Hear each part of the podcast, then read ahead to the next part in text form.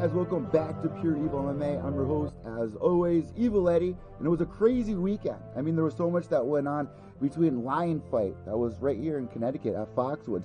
But the main focus point this week, obviously UFC 238, which before the fight even went down was perfect.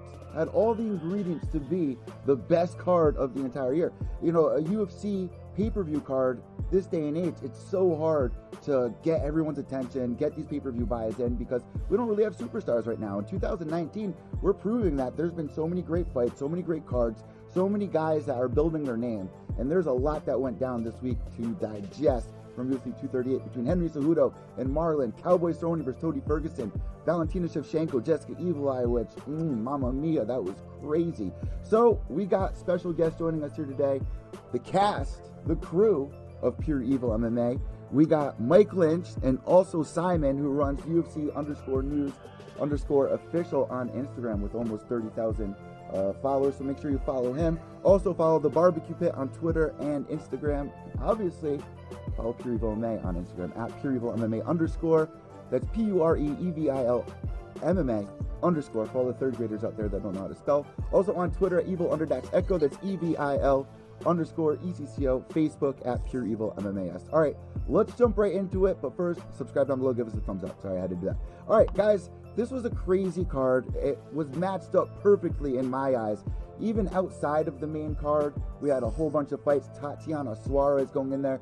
She's trying to get her shot of the title sooner or later, and she is on one hell of a roll, beating Nina Ansaroff, man. And Nina Ansaroff was on such a roll lately, and I didn't really know who Nina was before, you know, finding out that she was Amanda Nunes' girlfriend, which is really what she's known for. But her last couple of fights have been amazing. Uh, we're going to talk about all the fights on this card that really stood out, relive the best moments. Let's start, guys. Let's start with the main event. Henry Cejudo going into that fight. Everyone loves to kind of rag on Henry Cejudo, and you know he's the king of cringe in everyone's eyes. However, however, He's on one hell of a roll himself with his last loss being to Joseph Benavidez, which I would like to see next. But before that, what did you guys think was going to happen in this fight? Who are you guys going for? Uh, Simon, let's start with you, buddy. Hi, man. Uh, by the way, thanks for rounding up my Instagram followers, by the way, to 25k, but you said nearly 30k, so I appreciate that. um, personally, going into this fight, I was a little bit, I don't know, I was initially skeptical just because uh, if anyone out there doesn't know, I'm a little bit of a skeptic when it comes to the whole double champ thing. It's kind of like, you know, it's a one. It's a, it went from a one-trick pony to now everyone needs to have fucking two belts. Um, I was a little bit skeptical, but when I when I thought about it a little bit more, I was like, okay, Cejudo kind of deserves it. He staunches the fucking champ in round one, uh, even though he hasn't really defended his belt at 125. All right, we can give him this guy a little bit slack. Deserved it more than Conor did uh, the, the the, the double champ title. So uh, yeah, we've got to give it that at least. Um, against Moraes, though, he's no fucking joke going into this fight. I mean, the guy's 22 and six, and he's an absolute monster in the cage. A lot of people did count him out. Even myself counted him out going into this fight. I didn't think that uh, Moraes would pick up a win, but you know, if you look at the stats into the fight when in the earlier rounds, he shows that he should have been in there with Henry Cejudo. A lot of people did count him out, but if you look at the stats and you watch the first couple of rounds, he definitely proved that he should be in there against Henry Cejudo and fighting for the title of bantamweight. But of course, Henry Cejudo, despite him being the king of cringe, despite him being uh, not the most marketable guy, not the most notable guy in the world, he goes out there and he fucking finishes him by a TKO, which a lot of people weren't predicting. I was predicting a submission win, him being a wrestler and all, and um, he got an absolute fucking win. 11 seconds before the end of the third round, he starched him and now becomes a double champ. Now, I think it was a great fight. However, my issue comes in in the post-fight interview with Henry Cejudo now because I just reported it on my Instagram about two minutes before we went live that he now thinks he's the face of the UFC. As well as that, he calls out people like Urijah Faber, Cody Garbrandt, Dominick Cruz, and then he wants to move to fucking featherweight. I mean, come on, guys. Let's be fucking real here. Well, you know what I mean? Here's the thing. Even for Valentina Shevchenko, she is such a great fighter However, she is not that marketable. The UFC is not getting behind her. Henry Cejudo, he tries to do as much as he can, and I like that he's running with the whole cringe thing because I get a kick out of it. I, would I'd rather have somebody be doing that and getting bad attention over somebody like uh, uh, like Colby like Colby Covington. I mean, you know, it both it works, but it's kind of sad. He's just being silly, and uh, he's a great fighter, and people just love ragging on him. I, I, I, do understand what you're saying here. I don't think that he'd be able to uh, take out some of those names. I want to see it run back with Joseph Benavidez. That's the last guy that he lost to, and uh, that that's what's got to go down next. But for being the face of the UFC, it, it's it's even more cringe. Like I'm not surprised he said that. It, it was probably him trying to be more cringy. You know what I mean? It just fit. I know, but at the same time, he's he's cutting himself from the same cloth as Colby Covington. And at the end, we had I had a conversation on with a, a guy um, on a previous podcast uh, a while ago, and we were talking about um, you know the the definitions of what entertainment is, and when that line is crossed, in which it starts to diminish the integrity of the idea of being a fighter, a martial artist, and the sport itself. And the UFC is trying to move away from the idea of, um, you know, being an almost joke company. You know, with UFC one, they were talking about putting fucking crocodiles around the ring, about around the cage, sorry, mo- and making, yeah. you know, yeah, making bullshit um, match matchups with people, heavyweights flyweights, this kind of thing. And they've gone for a more uh, professional approach. You know, the Reebok deal, you know, fighters don't no, no longer look like NASCAR drivers. They've, they've got professional gear on. Whether, you know, whether that's a good thing or a bad thing, that's a debate for another day. But they're going for a more professional, a professional approach with the press conferences, the stare downs, etc., etc. But when you got the fucking champ coming out in a magician cost, costume, talking all this shit, you know what I mean? Is that diminishing from what he's doing in the in the, in the octagon? Because in the octagon, he's an Olympic, he's got an Olympic gold medalist. He's now a two-time division champ. But all people can talk about is that he's now the king of cringe. Not that he's an Olympic champion and a, and a two division champ. He shouldn't need to do all that shit because his uh, his awards, his achievements, and his in his in cage uh, style and achievements speak for themselves. He shouldn't have to do any of the talking. He should just be, "I'm a straight fucking killer. I'm going to come in there and I'm going to choke your head off. I'm going to wear you down. I beat Demetrius Johnson, arguably one of the greatest mixed martial artists of all time, and I beat T.J. Dillashaw. Now, if that does not speak for itself, what more can you do? So in my mind, uh, yes, Henry is getting all this short-term attention, but long-term, is he going to diminish the mystique of who he is as a fighter because when he eventually loses, and I'm not saying that he will lose, but the likelihood when people get older and they go up against more dif- difficult matchups that they do lose, it's just going to make him look like more of a joke, and people are just going to lose on him, and people are just going to rag on him more for that. So it's a case of is he diminishing himself and his brand long term by doing all this king of cringe shit, or you know, is he going to help him in the short term, get the finances, get the money fights, and then you know, all these others is the belt and the Olympic gold medal falling back on that because no one's going to talk about that when you're doing all this shit to get their attention. So that's where I kind of stand on it. I'm in a little bit of two minds. I can understand why he's doing it, but on the other hand, I'm like, dude, you're an Olympic gold medalist, you're a two division champ. You should do all the talk. That should just do all the talking that you need to do. I 100% agree, Mike. What do you what do you think about this? Oh, and what were you thinking before the fight went down? Uh, before the fight, you know, I picked. Uh Marlon Moraes because I felt like he was going to come in, he was going to uh, establish dominant leg kicks to try to keep away from the takedown. Uh, and then I thought he was going to, just like Valentina Shevchenko, set up a head kick later in the second round, is actually what I predicted. Yeah. Uh, he did, did a very good job of that in the first round, and then second round comes out, and we see in a completely different Henry Cejudo. And he took over and, and showed that he is the bantamweight world champion. He completely changed his fighting style and got TKO. Now, do you agree with what Simon's saying there? Because I like that. I remember when Demetrius Mighty Mouse Johnson was facing Henry Cejudo in the first fight, and the whole build-up to who Henry Cejudo was was marketing, you know, his background, his ethnicity, him being Olympic uh, medal winner. So I, I, thought that was enough, and I liked him. I liked that he wasn't going into the cringe thing. Even on that season Ultimate Fighter that he coached, he wasn't doing stuff like this. He was being himself. He was being uh, kind of you know, an idol. If you're a young kid with that same background or, or shorter guy, I mean, these guys are tiny, man. Fighting at 125 pounds, 135 pounds, those aren't big guys. And there's a lot of kids out there. You see, you know, going to high school, they call it uh, tiny man syndrome, where a lot of these guys are a lot of yappers. And I'm not taking the whole group of people that are under five five or whatever for the male role. But I just liked where he was, how confident he was, what he was able to accomplish. I thought that was enough to promote him. And now him doing the whole king thing, yeah, we're talking about it.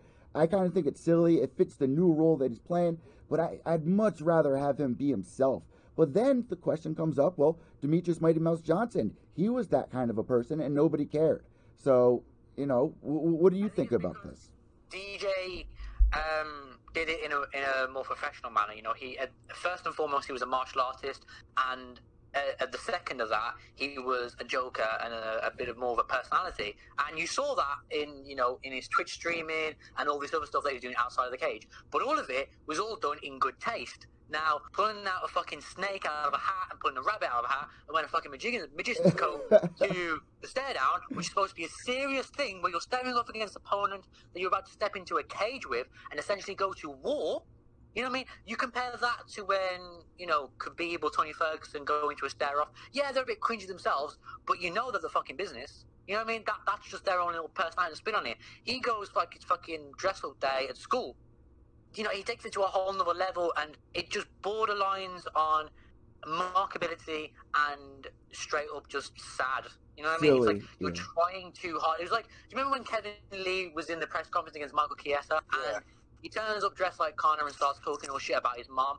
Now, Kevin Lee's not like that anymore. If you listen to his most recent podcast episode with Joe Rogan, he's a completely different guy, a more stoic, more relaxed, more playful, but like fun he's not that kind of cringy kind of just trying, trying too be, hard. Yeah. Yeah, he's trying too hard. That's what Henry Cejudo has been right now. And you're going to be with Marlon Moraes, who was fair game. He was trying to talk a bit of trash, but you could tell that that was forced as well. And in this kind of post of era of UFC where people are kind of getting sick of that, you know, is that really the way to go about it, or do we need champs who, you know, their trash talk means something, and the way that they act means something mm. as, as, a role model to all the younger kids who are watching now. You know, I'm supposed to because it's an 18 or plus, but you know, whatever. Um, and then Henry Cejudo comes out and goes, "Yeah, I want to start to all these guys that are off coming off of losses or old, and then I want to go up to featherweight and be a free division champion."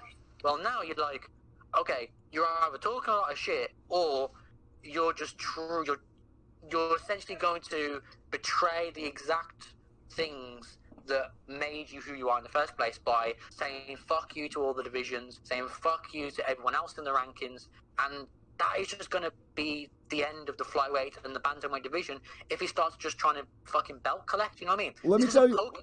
Let me say this though. I mean, the, the big talk with Henry Cejudo staying around is that he was supposed to save that weight division.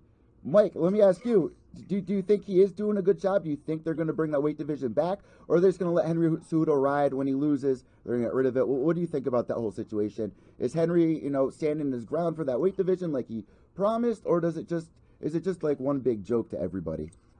I think it depends. I think I, you know, it is looked at as a joke to most people, but uh, you go back to that how Henry's changing into the talker and how you know the stoic and the not really trash talking doesn't really work for champions or yada yada, and it normally doesn't. And it kind of, I mean, I'm not saying Robert Whitaker is the biggest star in the UFC, but you got Robert Whitaker who doesn't really talk a lot of trash to anybody. He says his witty things here and there when somebody says something to him, but he doesn't really talk a lot of trash. And he's like one of the biggest stars in his country just yeah. because of he's got the middleweight championship. So it could work. It just, I guess, just depends on what kind of approach you're taking to it. I mean, Mexico needs a big star. They really do. Yeah. I, I, liked what they were going originally. So, uh, moving forward, guys, let's uh, let's switch up gears here right now for all of our listeners and viewers. Tony Ferguson versus Cowboy Cerrone. Let's skip over Valentina really quick. This is what everybody wanted. This is what people wanted for the main event for UFC 238. Unfortunately, we understand why they didn't because it's not a title fight. I did not want this to be an interim fight. Obviously, they couldn't do that. But you know, this was a fight I wanted five rounds. However, I predicted that this might have gone uh, maybe three, four rounds. It didn't need to be five rounds. And we even saw it ended in the second via TKO from Tony Ferguson. So, what, what did you guys think going into this fight? Uh, who, who are you picking? Mike, I'm gonna I'm gonna start with you. Simon, you next. Yeah. I was uh, I picked Ferguson going into it, and uh, it was it was a little quicker than I thought, but I had third round TKO. I felt like uh, he started a lot slower than he normally does, but uh, he eventually started to pick it up, started landing that jab, and he gets a lot of shit and he gets booed out of the, the uh, arena because people think that the last, the late shot broke Cerrone's nose, but Cerrone's nose looked broke probably like half of that second round. I'm glad so, that you I mean, brought that up too. Yeah, I mean the, the the punch definitely couldn't have helped his nose at all because it landed square and Cerrone barely had his hands up. But it def- that's not the punch that broke his nose. So there's no. Yeah, it happens sometimes. You just get caught in the heat of things, and he stopped a second too late. You know. Simon, do they do a rematch for this? What did you think about that late shot and uh, the, the way it ended? And first, before you answer that, who did you have going in this fight? Quick. I had uh, Ferguson round two, but I predicted by submission, Okay. uh, not TKO. So I was kind, I was kind of there, but uh, you know, uh, if anyone who watched the fucking um, the uh, Embedded? companion that we did, I Oh, was doing okay. terrible throughout the entire prelims. I only got one fight right, and then I only got one fight wrong on the main card. So clearly, I'm such a casual fan. Um, anyways, um, going into this, going into this fight, I was so looking forward to this fight. Like these two guys are one of my fa- are two of my favorite fighters, and uh, they've, they've all got something to prove. You know, they're they're kind of in that cusp of being right in that uh, title contention. Like they're both there anyway, Yeah. but just to push it over the limit, where it's like without a shadow of a doubt, these guys need to fight for a title. Um, and I was looking forward to it because they're both like one of the things that I like is true martial artists. You know, they can talk a bit of smack and they can have a bit of fun, but when it gets into the cage, they're all business, and that's what you got with Don Cerrone versus Tony Ferguson. Um, I personally, with the whole one shot at the end of the fight, you know, that was just kind of the straw that broke the camel's back. And I did a podcast before this one, and I had a bit of a back and forth with one of the people on there, and then we spoke about how it was almost like he was arguing that uh, because he landed that strike, they need to run it back, which is essentially taking away a title shot from Tony Ferguson, which I completely disagree with. I mean, Tony Ferguson was essentially starching um, Donald Cerrone throughout that entire fight. If you look at the stats, right, every single fight, every single strike that Tony Ferguson landed on Donald Cerrone was a significant strike. 104 out of 200 Wow. was significant, right? And same with same with Donald Cerrone though. Every single strike that he landed was a significant strike. It was fucking insane, right? But okay, he landed the strike after the bell. All right, we get it. It's in the heat of the moment. Shit happens. But he goes back to the corner and he blows his nose. Which to anyone Oh, out there, if you've got yeah. a broken nose, Bad idea. you don't do that. That is rule 101. Don Cerrone, he's 36 and 12 in the um, in MMA. He should know that by now. You know what I mean? We're all sitting here on a fucking podcast, and we know that. You know what I mean? I get it, it's in the heat of the moment, but shit happens. But um, I know I, I, I don't think they need to run this back because if they run this back, it's just going to hold the division even more. Khabib versus Poirier is going to happen, and then whoever wins that fight, we're going to need another contender after that. And if we do this, who's left to contend? No one really who deserves it. And I think Tony. Let me just list off a couple names for you, right? Pettis, Dos Anjos, Kevin Lee, Donald Cerrone. Those are the last four people that Tony Ferguson has beaten in a row. Former champions and huge names in the UFC.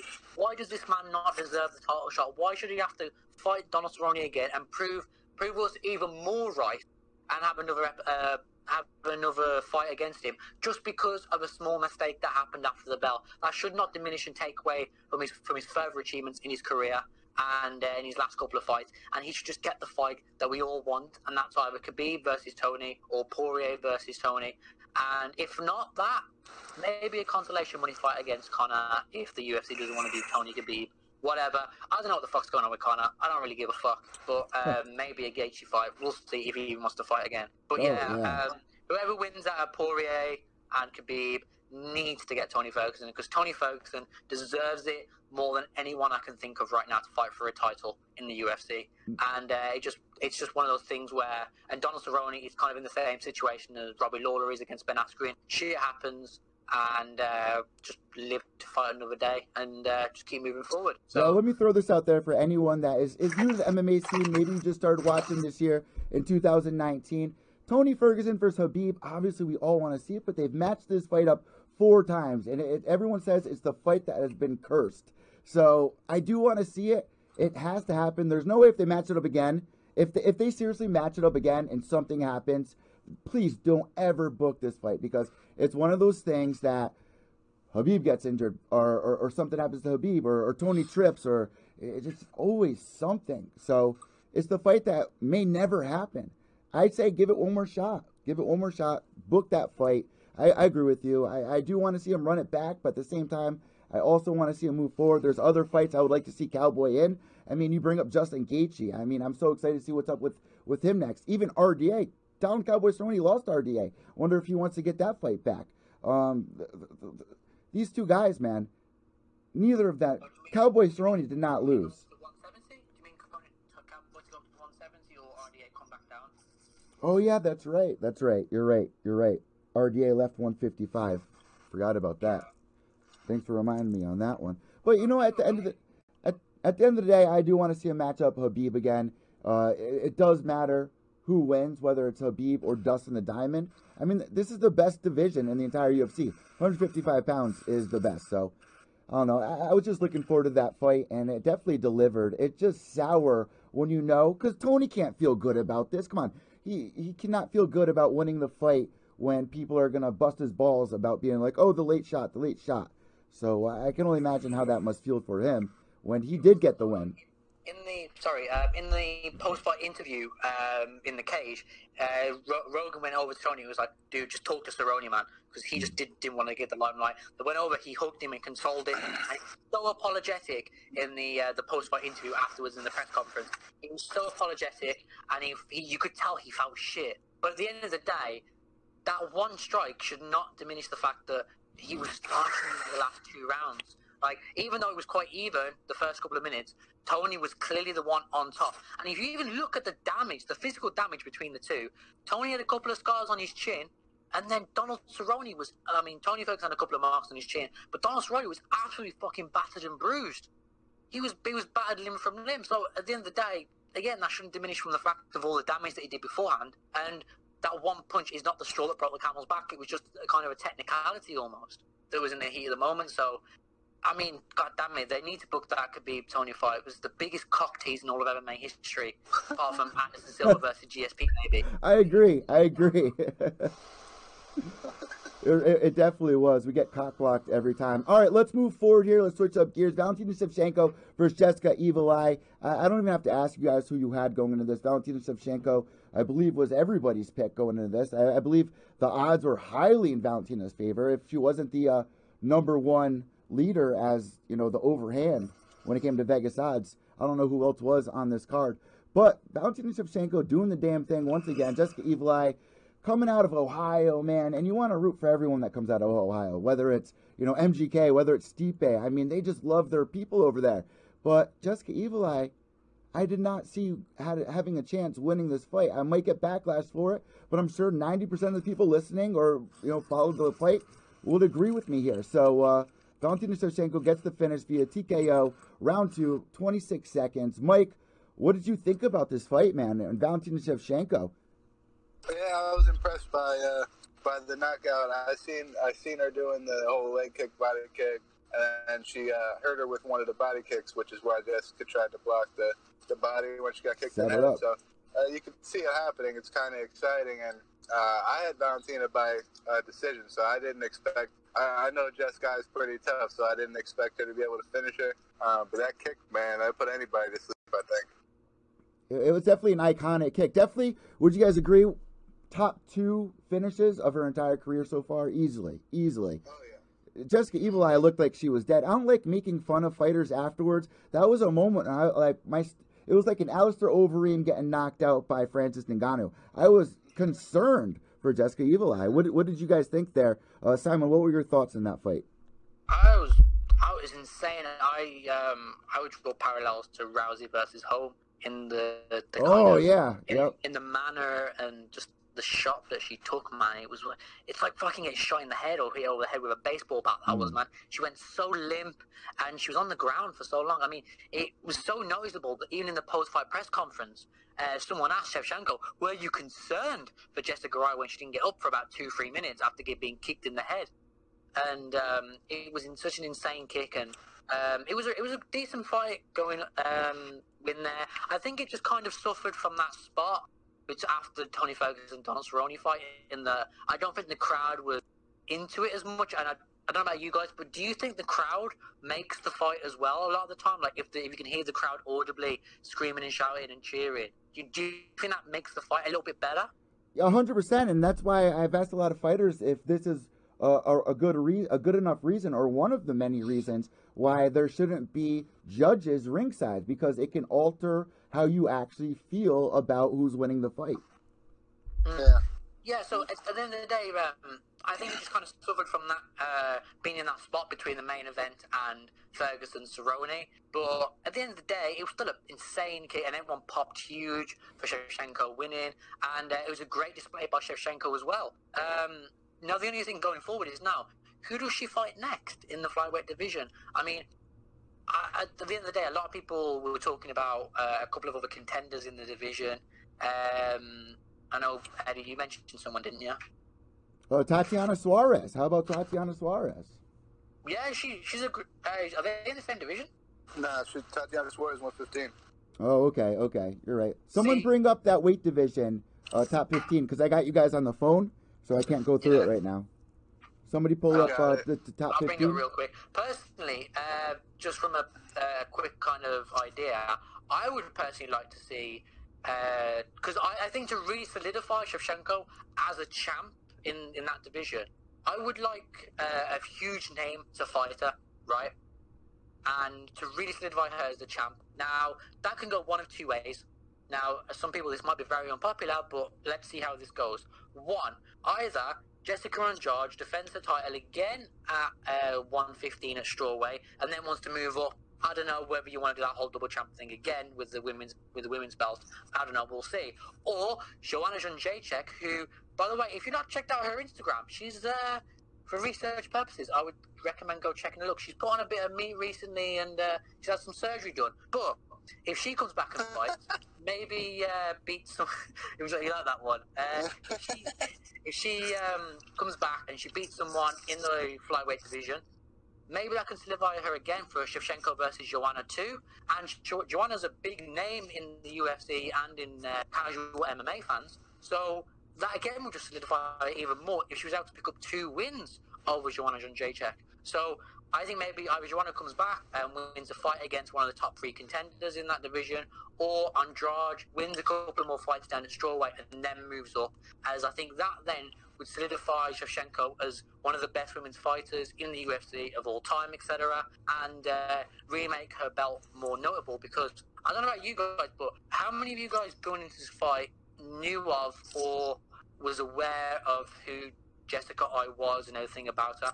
Oh, Yeah, yeah. I, I do. I've been following Jessica since before she was in the UFC. She definitely has a big name. I mean, before her last couple of fights, she was on a losing streak, and I feel like a lot of people lost interest in what was going on. But back in the day when women came into the UFC, Jessica Evil Eye was one of the top girls that people were rooting for and uh, really stood out to a lot of people, which is why she got this title shot. She's been in the UFC for so long. She went through some hard times. She lost her father. Then she gets a couple wins together. Even when she called it out before this fight, I didn't think they were going to give it to her. But the fact that she deserves at this point with what she went through, uh, the little win streak that she went on, she did deserve it in a way. I just, I, just did not see her getting the win here. And for people out there, I mean, who else can Valentina really fight right now in that division? You bring up Jessica Andrade, man. I just don't like hearing her name because I'm still uh, mourning the death of Rose Namajunas a couple weeks ago, getting slammed on her neck. I mean, Jessica Andrade is a beast. I would love to see a fight with Valentina if she wants to do that. Uh, you know, change weight divisions because you know, Jessica Andrade, she moved down a weight class. That's why she's found so much success moving down in the weight class. Was the best move of her entire career. Clearly, now that she holds the UFC title. So, would she be willing to change weights to uh, do a kind? I don't want to say it's a super fight, but fight Valentina. That would be interesting to see. Or even if maybe, think Rose is a bit too small to go to flyweight because she doesn't, she doesn't cut a lot of weight anyway. So I don't know whether or not she'd want to go up a weight class. But um, I'd like to see maybe if go up as well, or just someone to kind of solidify and um, you know can concise. Uh, um, no, what's the word? Console uh, reign as champion. Just a big name that she can kind of exclaim that I've beaten these. I know this person. I know she beat Joanna for the title, but at the same time, no, she didn't beat her for the title. she did beat Nicco Montaño, but then she did she did fight Joanna though, and she did win. She defended it, yeah. Yeah. Yeah, but that's what I mean. I'd like to see Joanna maybe come back, fight, fight a couple of people, then go for the title again to kind of build that up again as you know Shevchenko versus Jędrzejczyk too. Uh, that Or would be maybe smart, yeah. Andrade come in and uh, maybe after a couple of more fights down at a strawweight, maybe pick up a couple of fights, a couple of wins there, then maybe move up. I don't know. Um, but yeah, like like you guys said, you can't really think of anyone anyone right now to really go for that belt down at flyweight. Um, Yeah. And I think it's it would be tough to sell the Joanna fight too, because I believe uh, Valentina's beaten her a few times in Muay yeah, Thai. bef- yeah. Before she was in the UFC, uh, Joanna versus jo- Joanna versus Valentina, they fought when they were a lot younger, and Valentina uh, beat her twice. So this was the third time, but the first time in mixed martial arts. But uh, that that was, you know, it, it's just sad to see where Joanna is right now when she was the most feared girl in the UFC alongside Ronda Rousey for so long. Yeah. how the uh, how the mighty have fallen. I Yeah. mean, I, I can't see Rousey coming back anytime soon anyway, so that shit ain't happening. And Yeah. uh, I don't know what's going on with Yano anyway. Yano anyway, she just seems to be on fucking holiday all the time. All right, let's switch up gears here really quick. Tai Tuivasa coming off a loss to JDS just a couple of months ago, man. And you know what? Me and Ty got a little beef. I'm sure a lot of people that follow Pure Evil MMA heard what happened and whatnot. And I don't want to say I was rooting against him, but you know, if listen, you could be in the top of the world, like uh, Simon was just saying. Oh, how the mighty have fallen. We've seen this happen to so many people that come into the UFC. They build up a name for themselves. Look at Thomas Almeida being one of them. Francis Ngannou being another one. I mean, uh, Ty didn't make it as far as Francis did, but it comes to a point where if you lose a fight, there's a lot of pressure on you now. If if you were one of the top prospects uh, on, on a run to get to the title and you get a loss, you get a second loss, you're losing all your steam. It's you need now you need to get two wins in a row. You gotta you know finish your fight, especially a heavyweight man. It's not easy to do. He was undefeated coming into the UFC. Now he's on a two fight losing streak. Uh, Blagoy Ivanov, I've watched him fight back in uh, 2015 at World Series of Fighting cage side against Josh Copeland, man, and he has an amazing story. He's got scars on him from being stabbed in the heart, and he's been able to come back. He was World Series of Fighting champion, came into the UFC recently, and I believe he lost his debut against Big Ben Rothwell. Somebody can go check that uh, before the listeners throw shade on Twitter. But uh, yeah, came into the UFC. I know that he lost his, his debut. This was a huge win for Ivanov here. Tai Tuivasa, now deeper in the hole. And we see guys, you got a three fight losing streak, you get the pink slip. However, if Ty does lose his next fight, I don't see the UFC getting rid of him because he is a personality and he's so athletic for his size. But uh, I won't say, it, it's fucked up to say, but I had a smirk on my face when he lost. And let me just quickly say this. Uh, you know, where he was at and how cocky he is. You know, he goes on his Instagram lives. He talks shit to some of his biggest supporters out there. I was on his Instagram live. I asked him a professional question, and he starts making fun of the lip ring. He starts saying this and that, and then cuts me off. That is so rude to do to not just a media member, but if you're doing that to people who are fans of you as well, think of a 16 year old kid. I've seen him do this to so many people, and it's just such a bad look. So, in a way, I, I'm, I'm I don't want to say happy he got a humble pie, but I, I wonder how that humble pie tastes, is what I should say. In other words, calm as a bitch. Yeah, exactly. Exactly. Check yourself. you- Check yourself. Yeah. I mean, fair enough. I mean, he, I mean, the guy, uh, he lost to Junior Dos Santos, and he just lost, lost to Ivanov. Ivanov. I mean, J- JDS is not a person to feel sad for if you if you lose against him, because that guy's a fucking world champion caliber Hmm. fighter, and I, he, he was a world champ for a while, wasn't he? He was heavyweight Yes. champ. Oh, yes. Yes. Yeah. Being Cain Yeah, so that's not that's not a bad thing to be if you lose against him. And um, at the end of the day, I, I was just super impressed with Ivanov in this fight. Like, he's and he's got. A, if you look at his record, for anyone out there who doesn't know, I highly recommend looking up his record. He's 18 and two He's in beat martial arts. he's beat James McSweeney, someone that uh, does a show for us right here on Pure Evil MMA with me for uh, Gloves Off. That was his last fight before getting signed to the UFC. And I believe, I don't know, allegedly, uh, Dana White met up with James and asked James, like, do you think Tai Tuivasa is ready for the UFC? And clearly, he he must have got the nod. If that is what happened, I'm not sure if that's what happened, but uh, uh, allegedly, allegedly. Mm, allegedly. Fair Yeah. enough. But yeah, um, sucks to be him. I mean, he's a he's a marketable guy, um, especially in that New Zealand market and Australia, New Zealand kind of market. That that would be a really uh, that would have been a big thing for him, uh, especially especially you got guys like Robert Whittaker, uh, Israel Adesanya, Oh, yeah. um, from those neck of the woods as well. Tyson Uh, Pedro. Tyson there you go. Yep.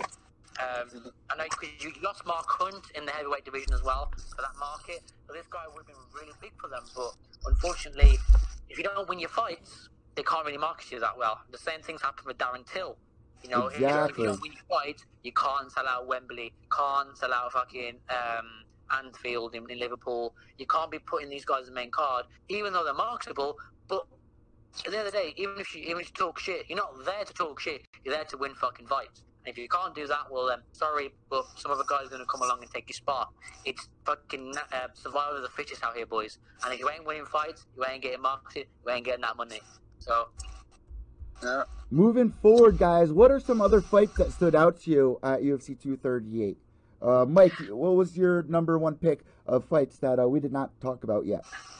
I want to say Eddie Wineland because he had a cool knockout, but I gotta say Aljamain Sterling. Uh, I really expected him to uh, try to score the takedown against Pedro Munhoz to put a lot of top pressure on him. He didn't do that. He came out and showed a different type of striking ability that we've seen in his previous fights, and uh, he really impressed me. I think he should get the next title shot at Cejudo. Cejudo wants to defend the 135 because he looked very impressive to me. Simon, thoughts on that? Um, yeah, fair enough. Um, I, the fight that I personally really liked was um, an interview. Uh, 'cause I did an interview with Ricardo Lamas a couple of weeks ago before he was up before he fought, and so I, I was rooting for him, and I was really expecting a big show because he, he talked that he seemed really confident during the interview um, against uh, Calvin Kattar. Was it? Yeah, his Calvin? Kattar. What was he saying during the interview that stood out to you before the fight?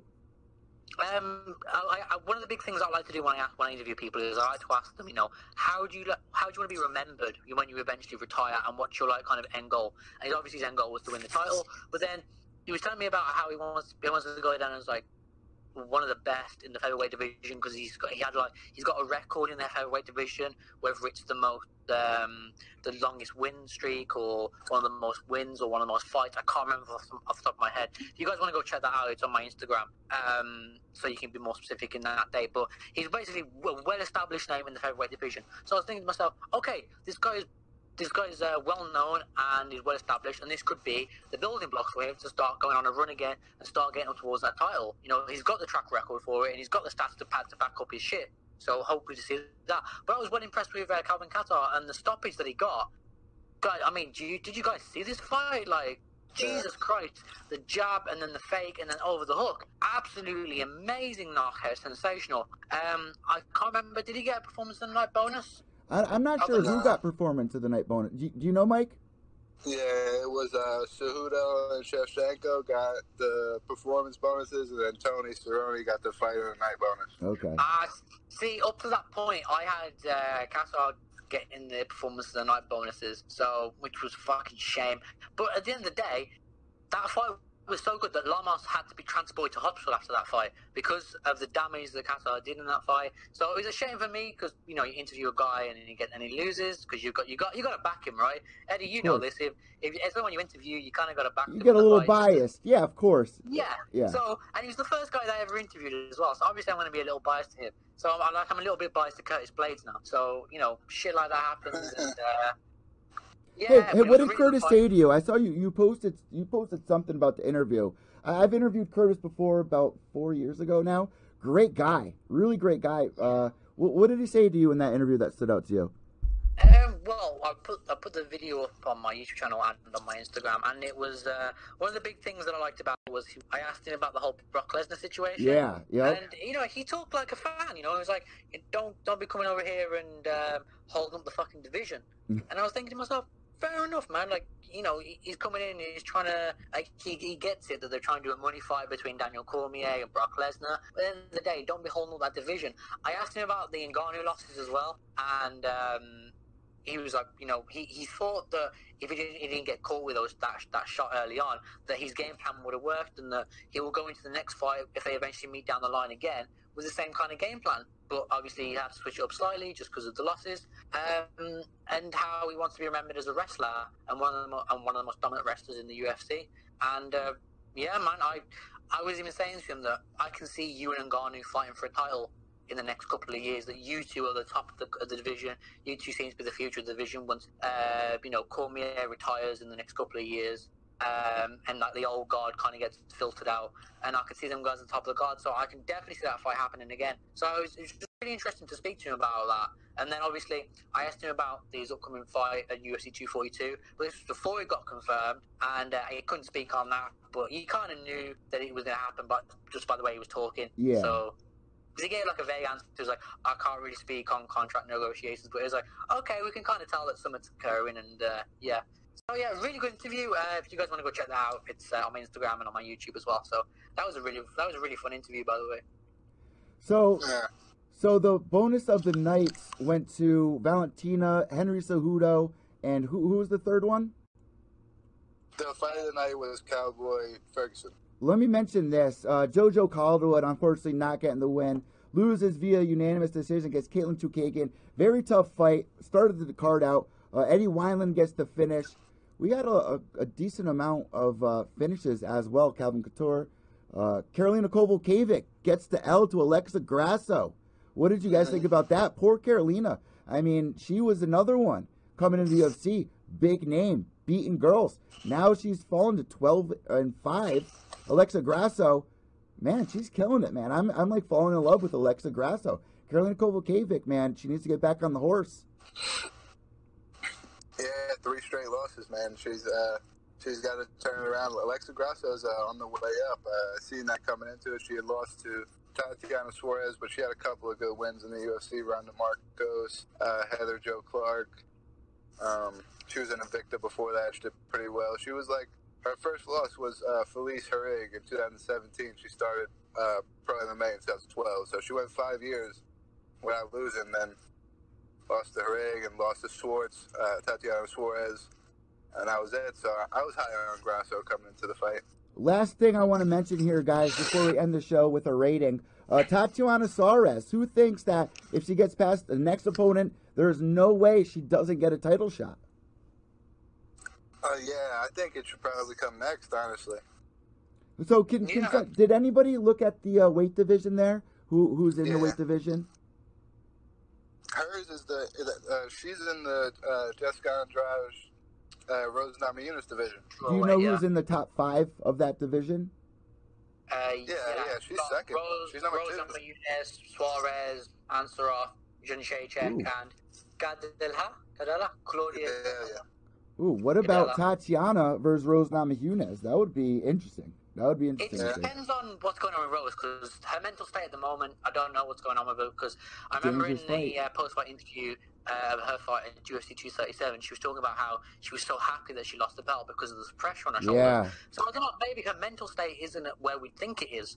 Uh, that she's feeling the pressure of being in the limelight and being in the pressure, and you know, So this kind of um, this nickname of Thug Rose is kind of getting to her, and uh, you know, there's a lot of eyes on her. She's very marketable, and you know, the pressure of the media and stuff like that might be getting to her a little bit. So she might be taking some time away from the sport at the moment. So we might not see that for a while, and she might want to kind of relax, do some gardening and all that shit for a bit, and then um, hopefully see her back at the end of the year. Because I really like Rose Namajunas. I really want her to be a big star and be a champion, but shit happens, man. I mean, she made one mistake in that Andrade fight, like holding on to the Kimura, and she just gets dropped on her head. And now Andrade is the champ. And I mean, watching that fight, Rose was had the upper hand for a while, and he was just in them in those takedowns. She didn't let go, and she overcommitted some, and then she paid the price for it. So I'd like to see her again fight for the title, maybe after one more fight, but. Whether or not she wants that, it's two different things, though. So, I just wish her all the best, man. She's. Did you guys seems like see the post fight presser? Say again? Did you guys watch the post fight presser? Hell yeah, I did the fucking uh, uh, live updates on the website. Did Yeah, I seen it. did you uh did you hear Dana say anything about Tatiana's next move? Was there anything brought up about that? Uh, let me uh, pull that up for you right now. Because I'm Uh, seeing on Instagram right now, there's a lot of people that want to see her get the title shot next against uh, Jessica Andrade.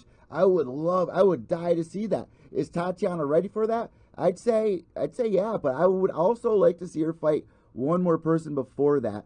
But then again, I said the same thing about Jessica Andrade for a while, and look at look at her do the damn thing.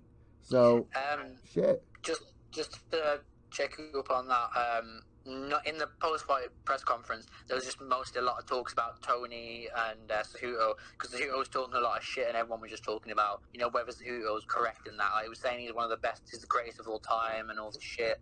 And uh, Dana essentially said, "You've got Jon Jones out there. Khabib has never lost. Look at guys they have they've run through." So he's essentially saying that, okay, you beat Demetrious Johnson, you beat TJ Dillashaw, but don't take don't say the greatest of all time when you've got people like George St Pierre in the mix. You've got people like Khabib, Jon Jones, and they've beaten, and their track record is probably even more reputable than Cejudo's. So you can't really say that right now. A lot of people are concerned about um, Cowboy. Dana also confirms that apparently the flyweight division is still sticking around, Wow. um, despite more rumors that it is going to be cut. And uh, there was a whole back and forth thing as well with Dana Dana White and Cyborg, where Dana White criticised Cyborg for saying that Cyborg doesn't want to fight Nunes, despite Nunes wanting to fight Cyborg at 145. And then apparently live during the press conference, Cyborg tweets Dana White Yeah. saying that that's not the that's not the reality of it, and that she does want to fight her. And so Dana White says if she wants to fight Nunes again at 145, the fight's there for her. So that could be a potential matchmaking there that we might be seeing uh, Cyborg Nunes too, uh, being uh, in the next couple of months. So That would be be sick. I would love definitely. I would love to see that fight go back. Fuck yeah, man! Shit. But That really was quick- such an interesting fight. La- last note on this, you guys know what we like to do before we end the show. One out of ten, basis with one being the worst, ten being the best. What did you think it was going to be on paper, and then what did it, did it live up to expectations? For me, I I thought this was a nine out of ten. All the fights on here, even if you were a casual fan, you at least knew ninety percent of the people that were on this card, if not seventy-five percent. For diehards, of course, we know every single fighter on this card. But I was a little worried because we've seen cards like this with all the big names on it, all the up and comers, all the legends, and it doesn't live up to hype. This card lived up to everything I wanted to be. Uh, but the one thing I did not like about this card is that some of the fights I wish could have been switched up to the main card. Like I wish Jojo Calderwood was was a little bit higher up. But with that being said, man, that is nothing to complain about. This had to be a perfect card. I give it a nine out of ten uh, for a pay per view. Definitely worth the seventy dollars, hundred percent. Yeah, Definitely. I'd have gone uh, probably like an 8.5 kind of thing because, one, Tuivasa and Ivanov, you know, the main the main opening fight is usually a big slobber knockout. You know, they always, the UFC is quite known that they like to kick off a card and they like to have a big fight to kick off the card to get the fans hyped up. That fight, eh, not so much. It didn't really live up to any kind of huge expectations for that. And the guys' gas tanks really, really took a hit. And so the third round was a little bit sloppy. So it didn't really kick off to a great start. But then you had uh, the Yan fight. Then you had the Ferguson fight, which it the ending was like a little bit bittersweet. But upon reflection, that's a good thing. But at the time, everyone was kind of taken away just by the finish rather than the, the fight in, on the whole. Shevchenko fight was awesome. Cejudo fight was awesome. So I'd have gone for like an 8.5. That there were just those tiny little bits in there that kind of just left a bit of a bittersweet taste in the mouth at the end of the car, at the end of the uh, the end of the fights. But you know, all around, I'd recommend people go out their way to watch these fights, and uh, definitely worth seventy quid. Mike, Yeah, uh, I'd have to say, uh, on paper, I had this being like a, a low nines, mid nines. I thought it was going to be one of the best cards of the year. Uh, he had some good decisions, but there was a, there was definitely a lot. I think it was, you know, the Aljo, that was a good fight. Tatiana Suarez was a good fight, but then you had fights like the Darren Stewart fight that was kind of like a snooze fest. Then you had the Angela Hill fight that didn't go uh, to be as exciting as it was supposed to oh, be. poor Angela, man, poor Angela. yeah. Ivanov and Tuivasa both gassed out.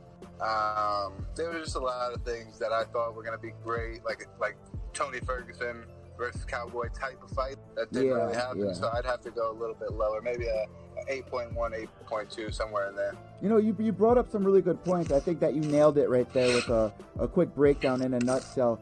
When it came to any anything that was wrong with the card, you definitely nailed it right there. Uh, last thing here, guys. Four hundred and forty thousand dollars went to Henry Cejudo, almost half a million dollars. Nice seeing these guys get paid. Bullet Valentina, uh, three hundred thousand dollars. Tony Ferguson, uh, two hundred thirty-five thousand. Cowboy, two hundred forty-five thousand. It's nice to see him get paid. I would still like to see him get a little bit more. You don't see that in boxing. Still, it's a, it's a newer sport, and as as years go on, I would like to see Reebok get out of there.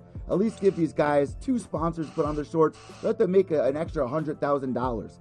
I mean, come on, it's, it's just ridiculous. So uh, hopefully Yeah. we'll be able to get Reebok out of there, or at least make a deal where they can get one or two sponsors. So with that being said, I want to thank everybody for tuning in. Uh, Simon, you want to give everybody your social media and also Mike right after him? You got it. Yeah, sure. Uh, so, Facebook, Twitter, Instagram. Uh, Facebook and Twitter is uh, US Core News underscore official. I finally got a Twitter. Thanks Oh, to you everyone do? Telling me to finally get a Twitter. People kept telling me, but I kept getting DMs saying, "What's your Twitter?" So I was like, "Oh, fuck's sake, man! I better You- make a Twitter." told so you. UFC underscore news underscore official on Twitter. Uh, I'm on there and I usually just talk shit and uh, have a bit of fun on there. So it's not as serious as my Instagram, but uh, it is pretty good anyway. Uh, my Instagram is UFC underscore news underscore official. On YouTube, it's MMA Online. I've got interviews coming out this week with uh, Trizano. Uh, the Oh, the South Lone Wolf.